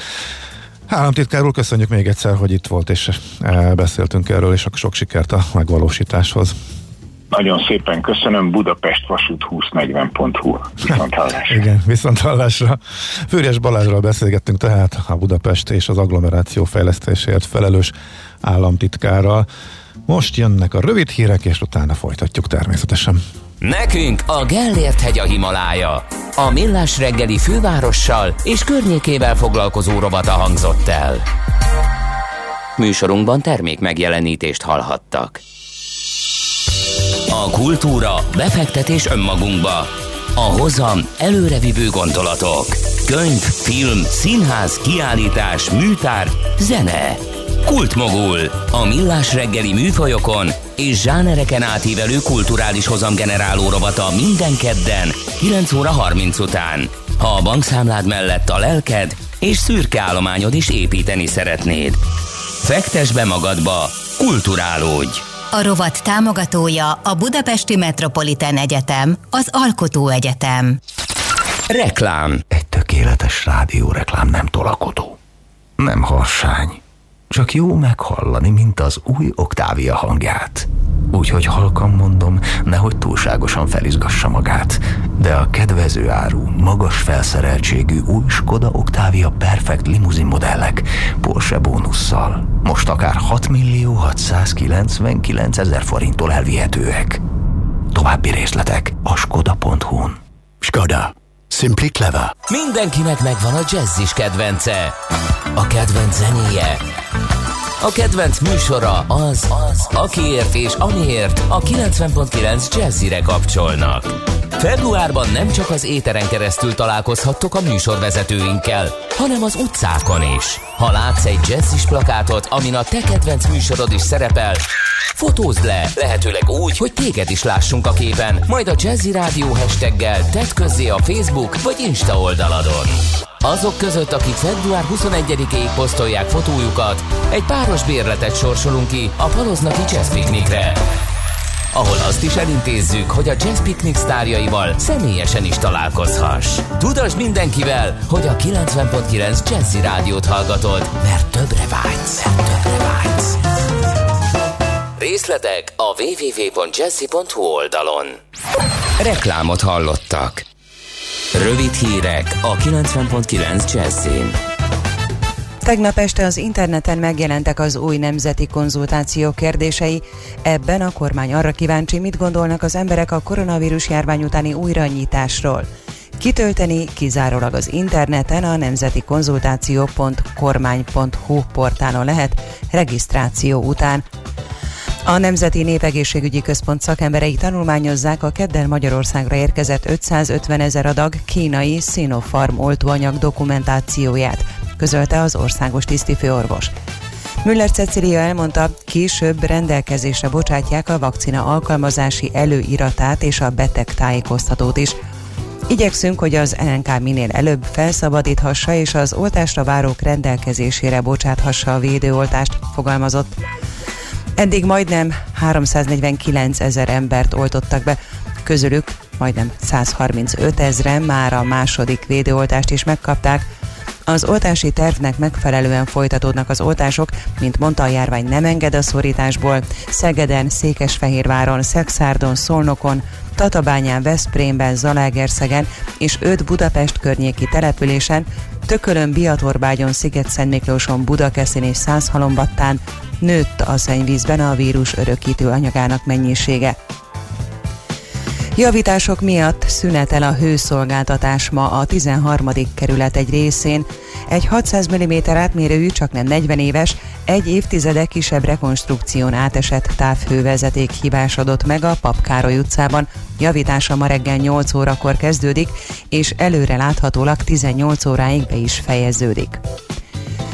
Országszerte romlott a levegő minősége a szállópor miatt. A Nemzeti Népegészségügyi Központ térképe alapján Putnok, Kazincbarcika, Sajó-Szentpéter és Kecskemét levegőjét is veszélyesnek minősítették, Miskolc és Szeged levegője egészségtelen, Emellett további 15 település, köztük Budapest, Tököl, Százhalombatta, Vác, Dorog, Esztergom és Székesfehérvár levegője kifogásolt minősítést kapott.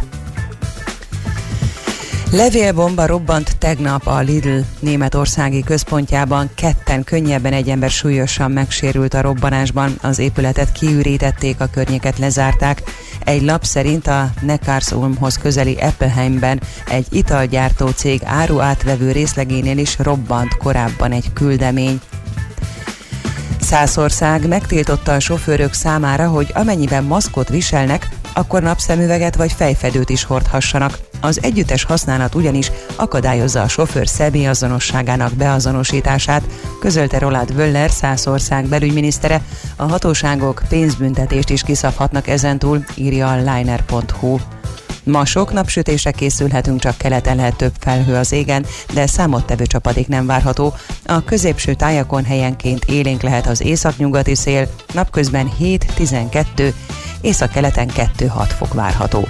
Köszönöm figyelmüket a hírszerkesztőt, Czoller Andrát hallották. Budapest legfrissebb közlekedési hírei, itt a 90.9 jazz Budapesten baleset nehezíti a közlekedést a Budaörsi úton kifelé a Nagyszülős utcánál a belső sávban. Lassú a haladás a Budai alsórakparton, a Margit híd és a Petőfi közelében, a Pesti alsórakparton a Lánchídnál, a Váci úton befelé a Megyeri út és a Gyöngyösi utca közelében, valamint a Hungária körgyűrűn szakaszonként. Rendőrök irányítják a forgalmat a Könyves Kálmán körúton a Gyáli útnál oszlop döntés miatt.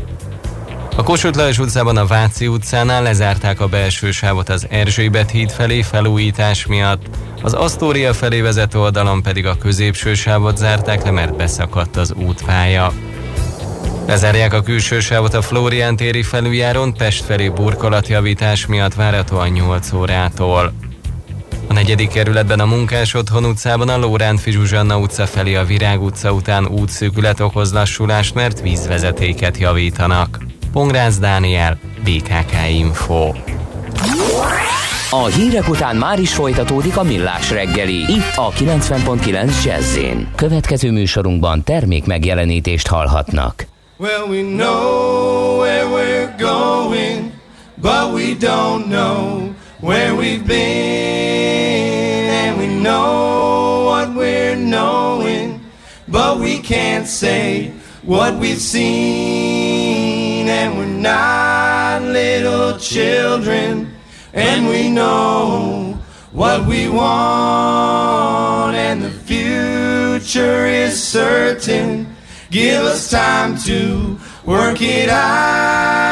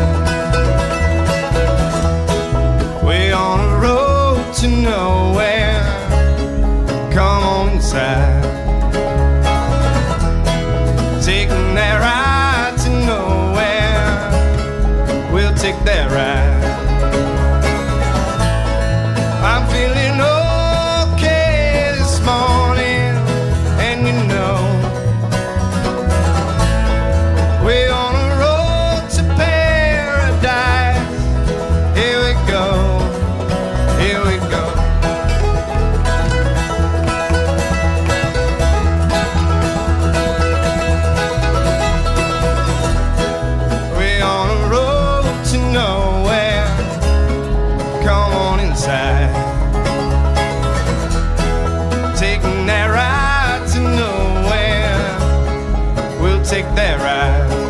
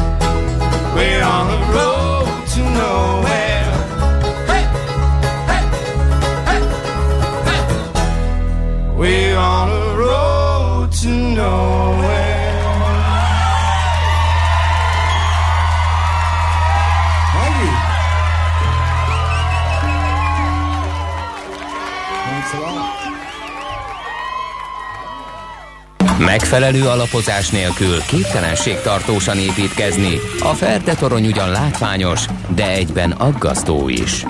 Kerüld el, hogy alaptalan döntések miatt Ferde pénztarnyat építs. Támogasd meg tudásodat a Millás reggeli heti alapozójával.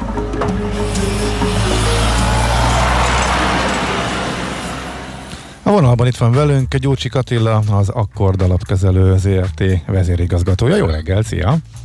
Jó reggelt kívánok, sziasztok!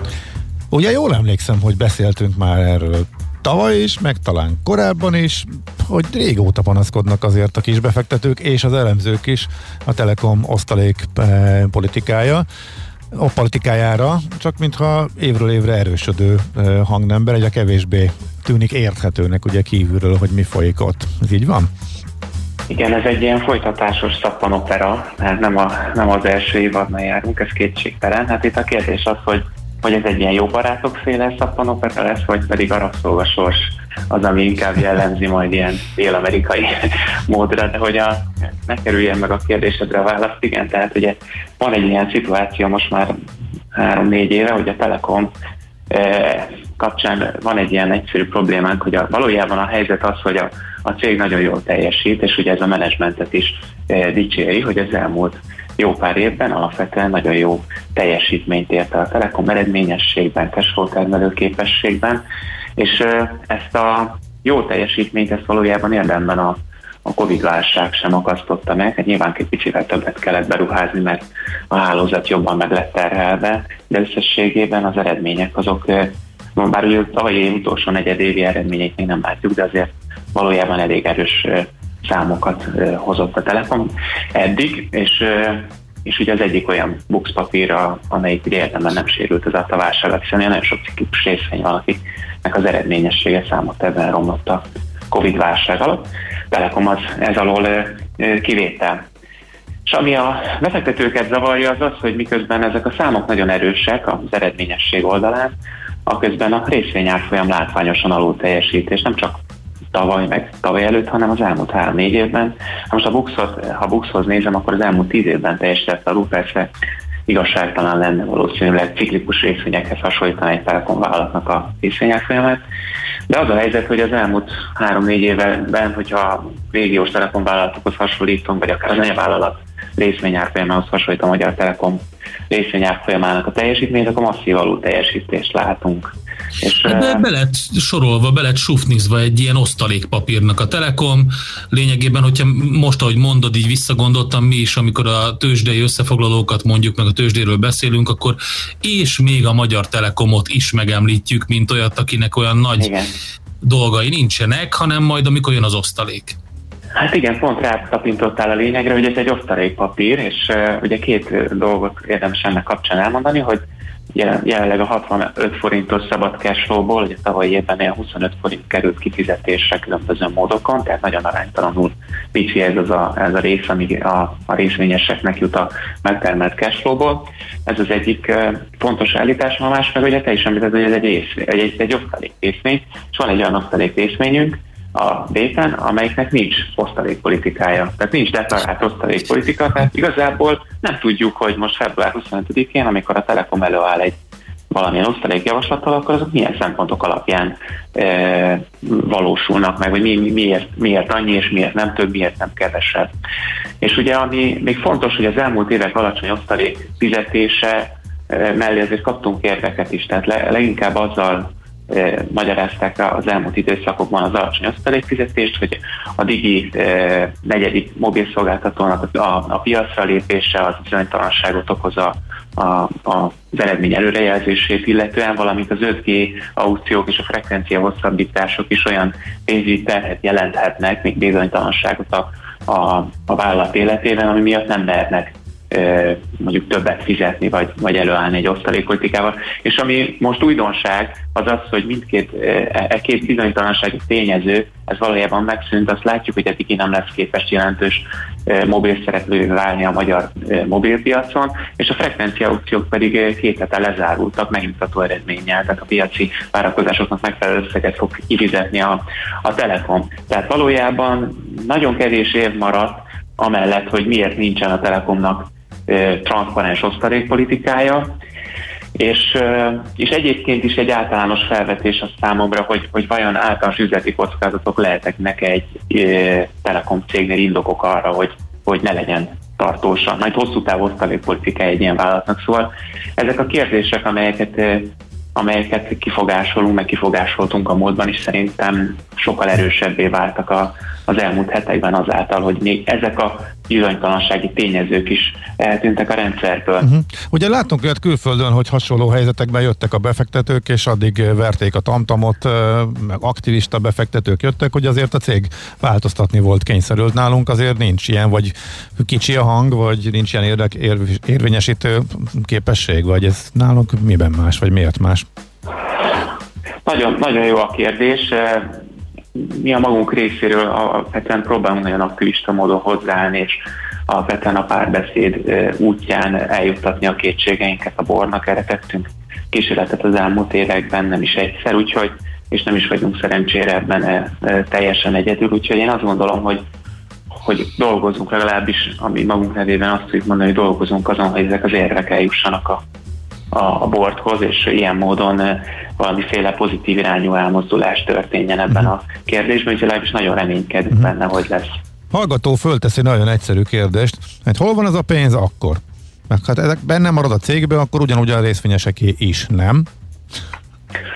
Ez nagyon jó kérdés. Hát a, a, alapvetően a válasz erre az, hogy a, magának az anyavállalatnak van egy egyébként osztalék, van egy osztalékpolitikája, ami belül egy optimális tőkeszerkezetet. Ez egyébként a, nem akarom túlbonyolítani, az EBITDA-nak a 2,2-2,7-szeresére lövi az eladósodottsági mutató, tehát maga az anyavállalat az azt mondja, hogy ez az optimális, minden, ami ez alá csökken, a, az eladósodottság, az, az, az már nem optimális valójában a, a részvényesek számára sem.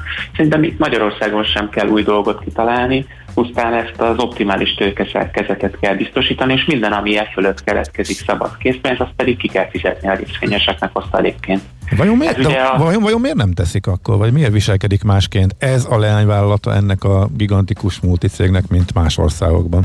Van ötletetek, hogy itt miért más a magyar Telekom. Nem, visel, nem viselkedik más, hogy a, a, a két dolgot érdemes ennek kapcsán megemlíteni. Az egyik, hogy Horvátországban még ennél is rosszabb volt a helyzet az ottani Deutsche Telekom lányvállalatnál, ott aktivista részvényesek konkrétan be, beperelték az anyavállalatot ezért, uh-huh. és a, ennek hatására történt egy magasabb osztalék fizetés.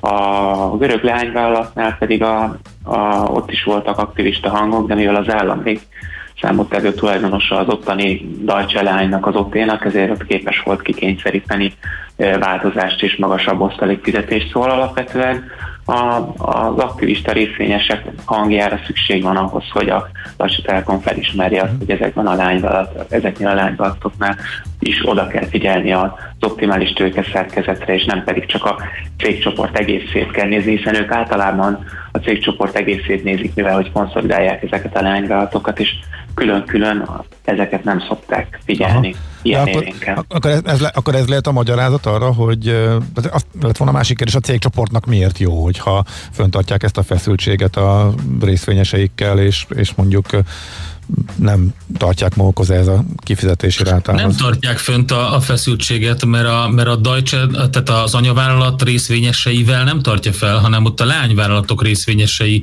gondolok, között van különbség. Hát ez egy érdekkonfliktus valójában. Uh-huh. Tehát, hogyha, hogyha a leányvállalatok több osztalékot fizetnek, akkor ugye a cégcsoport eladósodottsága megemelkedik, és akkor ebből kifolyólag az anyavállalat részvényeseinek majd valami ponton kevesebb osztalék jut. E, tehát ez egy igaz állítás, ugyanakkor azt is látni kell, hogy a, az, hogy mondjuk 10 vagy 20 forinttal több osztalékot fizet a Magyar Telekom részvényenként, az az anyavállalat egészére vetétve valami egészen minimális eltérést fog okozni a konszolidált eladósodottságban. Tehát valójában ez Kicsit nem egy annyira jelentős tétel. Uh-huh. Jó, akkor viszont... Egy kicsi, van, egy, van egy kicsi számviteli logika, én azt mondanám. Tehát én nem, hiszem, én nem feltételezek rossz indulatot, pusztán más logikákkal, meg más szempontokból hát nézik, akkor meg... a csoport egészét. Lehet azt mondani, hogy hát akkor kedves Telekom részvényesek, adjátok el a fenébe, és vegyetek anyavállalati részvényt a Deutsche Börzén. Hát eddig az, azok, akik így, akik, eddig az, akik ezt tették, azok érdemben jobban jártak, ez kétségtelen. De mert mi azon dolgozunk, hogy, a, hogy ez a negyedik blue chip Magyar Telekom a béten is jól tudjon teljesíteni, hiszen nagyon alul értékelt a vállalat. Tehát, hogyha azt mondjuk, hogy 65 forint cash flow tud termelni, és ennyit ki is tudna fizetni hosszú távon osztalékként, akkor ahhoz a 400 forintos ár az meglehetősen olcsónak számít. Tehát azért itt van egy komoly értékelési tartalék. Uh-huh. Stimmel, tehát van, lenne win-win szituáció. Ebben. Én azt gondolom, igen. Egy, még egy gyors kérdés, mert hallgatókérdezés érdekes, igen, hogy a részvény visszavásárlás az, azzal elégedett, len, elégedettek lennétek például, hogy mint ha ez fölmerülne, hogy inkább részvény visszavásárlási akciót hirdetne a Telekom? Tekintve, hogy milyen alul értékelt a vállalat, ezért az, hogy osztalékot fizet, vagy részvényt vásárol vissza, az tehát mindkét opciónak szerintem tehát mind a két opció jó, tehát nem, tud, nem tudnék egyértelműen mhm. dönteni egyik vagy másik mellett. Ha, ha most azt mondom, hogy ez a vállalat 50%-kal alul van értékelve, akkor a saját részvény visszavásárlás ellen sem tudnék nagyon érvelni. Uh-huh. Oké, okay. Attila, nagyon szépen köszönjük, jobban értjük ezt a, az érdekes helyzetet, illetve a motivációkat mindkét oldalról. Szép napot, jó Köszönöm munkát kívánok! Köszönöm szépen a lehetőséget! Oké, okay, szia, szia! Gyurcsi Katilával, az Akkord alapkezelő vezérigazgatójával beszélgettünk. Heti alapozó rovatunk hangzott el a Millás reggeliben, hogy döntéseinket megfelelő alapokra tudjuk helyezni. Most akkor a hírek előtt gyorsan még. Milyen érdekes, nem, hogy a, a egyik legrégebbi papír a Budapesti Értéktősdén, még annó Matáv Igen. a papír, és hát eszméletlen komoly arbitrás üzleteket lehetett csinálni vele, amikor be volt vezetve az amerikai tőzsdére is, ugye? Uh-huh. Igen, igen, New Yorki tőzsdére. Izgalmas. Első magyar papír volt. Gyors, köz, illetve hallgatói üzenetek, kérdések. Én nem dicsekednék az Esztergomi vonal felújításával, 35 km 82 perc alatt a fejlesztés eredménye az lett, hogy vettem egy autót. A nagy, nagyon sokaknak sokkal jobb lett, sokkal többen utaznak vonaton, tehát ugye ez a, ez, ez a nagy kép, ezen belül persze vannak olyanok, akinek nem lett jobb, és a Az elbaltázásokkal, ami ott történt, azzal mi is részletesen foglalkoztunk a késésekkel, a biztosító berendezés hibákkal. E, Ugyanakkor az egy jó működő dolog, inkább az merülhet föl kérdésként, hogy ugye ott pontosan azért, mert ugyanolyan vonatok mennek egymás mögött, és nem kerül a rendszerbe se tehervonat, se intercity, ott azok még legalább késések is viszonylag ö, ritkán vannak, tehát egész jó ott a menetrendszerűség. Hát, ami máshol... érdemes összehasonlítani másikkal. Tehát itt például a Váci fejlesztés, a Váci vonalfejlesztés az már nagyon régóta ugye benne van a pakliban, és, és szükséges lenne. Tehát szerintem sír, sírnának a, azon a vonalon, hogyha az örömtől, hogyha olyat kapnának, mint a másik oldalon van. De itt van például az említett fehérvári vonal, ami szerintem tökéletesen jól működik, nagyon ritka késésekkel. Egy dolog hiányzik belőle, az, hogy egy picit sűrítsék a járatokat, de egyébként teljesen jó. Ah, ez, ez is benne van a tervben. És egyébként igen, ott, igen. ott összességében több a késés, mert a, a mert ott azért beférnek távolsági vonatok, és azok, ha már késve érkeznek, azok borítják a menetmenet, és ott vannak a tehervonatok, és erre is érkezett egy kérdés, hogy a déli vasúti összekötőről a teherforgalmat nem akarják el az új vasúti körgyörővel kiváltani. Erre azért tudom a választ, mert átolvastam én is ezt a 20-40-es tervet, és tényleg ajánljuk mindenkinek, ebbe ott van a válasz. Két ütem van, tehát egy bizonyos forgalmi szintig fejleszthető úgy a több vágányjal és sűrítéssel, modernebb biztosító berendezésekkel, átjárhatóság a város alatt, stb. stb. amiről szó volt, hogy a tehervonatok mellett ez, azok a, te, azok a kritériumok teljesüljenek, amiről beszélgettünk. E, tehát a negyed óránkénti legritkább összeköttetés mind három metróval legyen kapcsolat, stb. stb. E, és e, ne késsenek a vonatok. Ellenben van egy pont, ahol már, hogyha növekszik a forgalom, akkor fölmerül és racionálisan megépíthető az a V0-es déli összekötő, hogy a teherforgalom elterelhető legyen, mert akkor már a teherforgalom olyan szinten bezavarna, hogy akkor az már a menetrendszerűség kárára men. A menetrendszerűség kárára menne, ilyen nincs. Nem. Menetrendszerűséget sodorná veszélybe, ez így biztos, hogy magyarul volt. Na, és a lényeg az, hogy, de hát ez még odébb van, ez a 40-es időszak. A reptéri vasúterve is benne van egyébként, erre is vonatkozott kérdés, és amiket a hallgatók most itt föltettek, nagyjából mindre van válasz a terve. Mi most csak ilyen nagyobb projektet emeltük ki belőle meg az egésznek a hátterét, de tényleg egészen részletes, ezt érdemes végiglapozgatni. Um, um, um, közlekedéseket majd a Hírek Szollerandi hírei, igen. zene, utána jövünk vissza. Műsorunkban termék megjelenítést hallhattak. Tervezés, szervezés, irányítás, ellenőrzés. Kössük össze a pontokat. Logikusan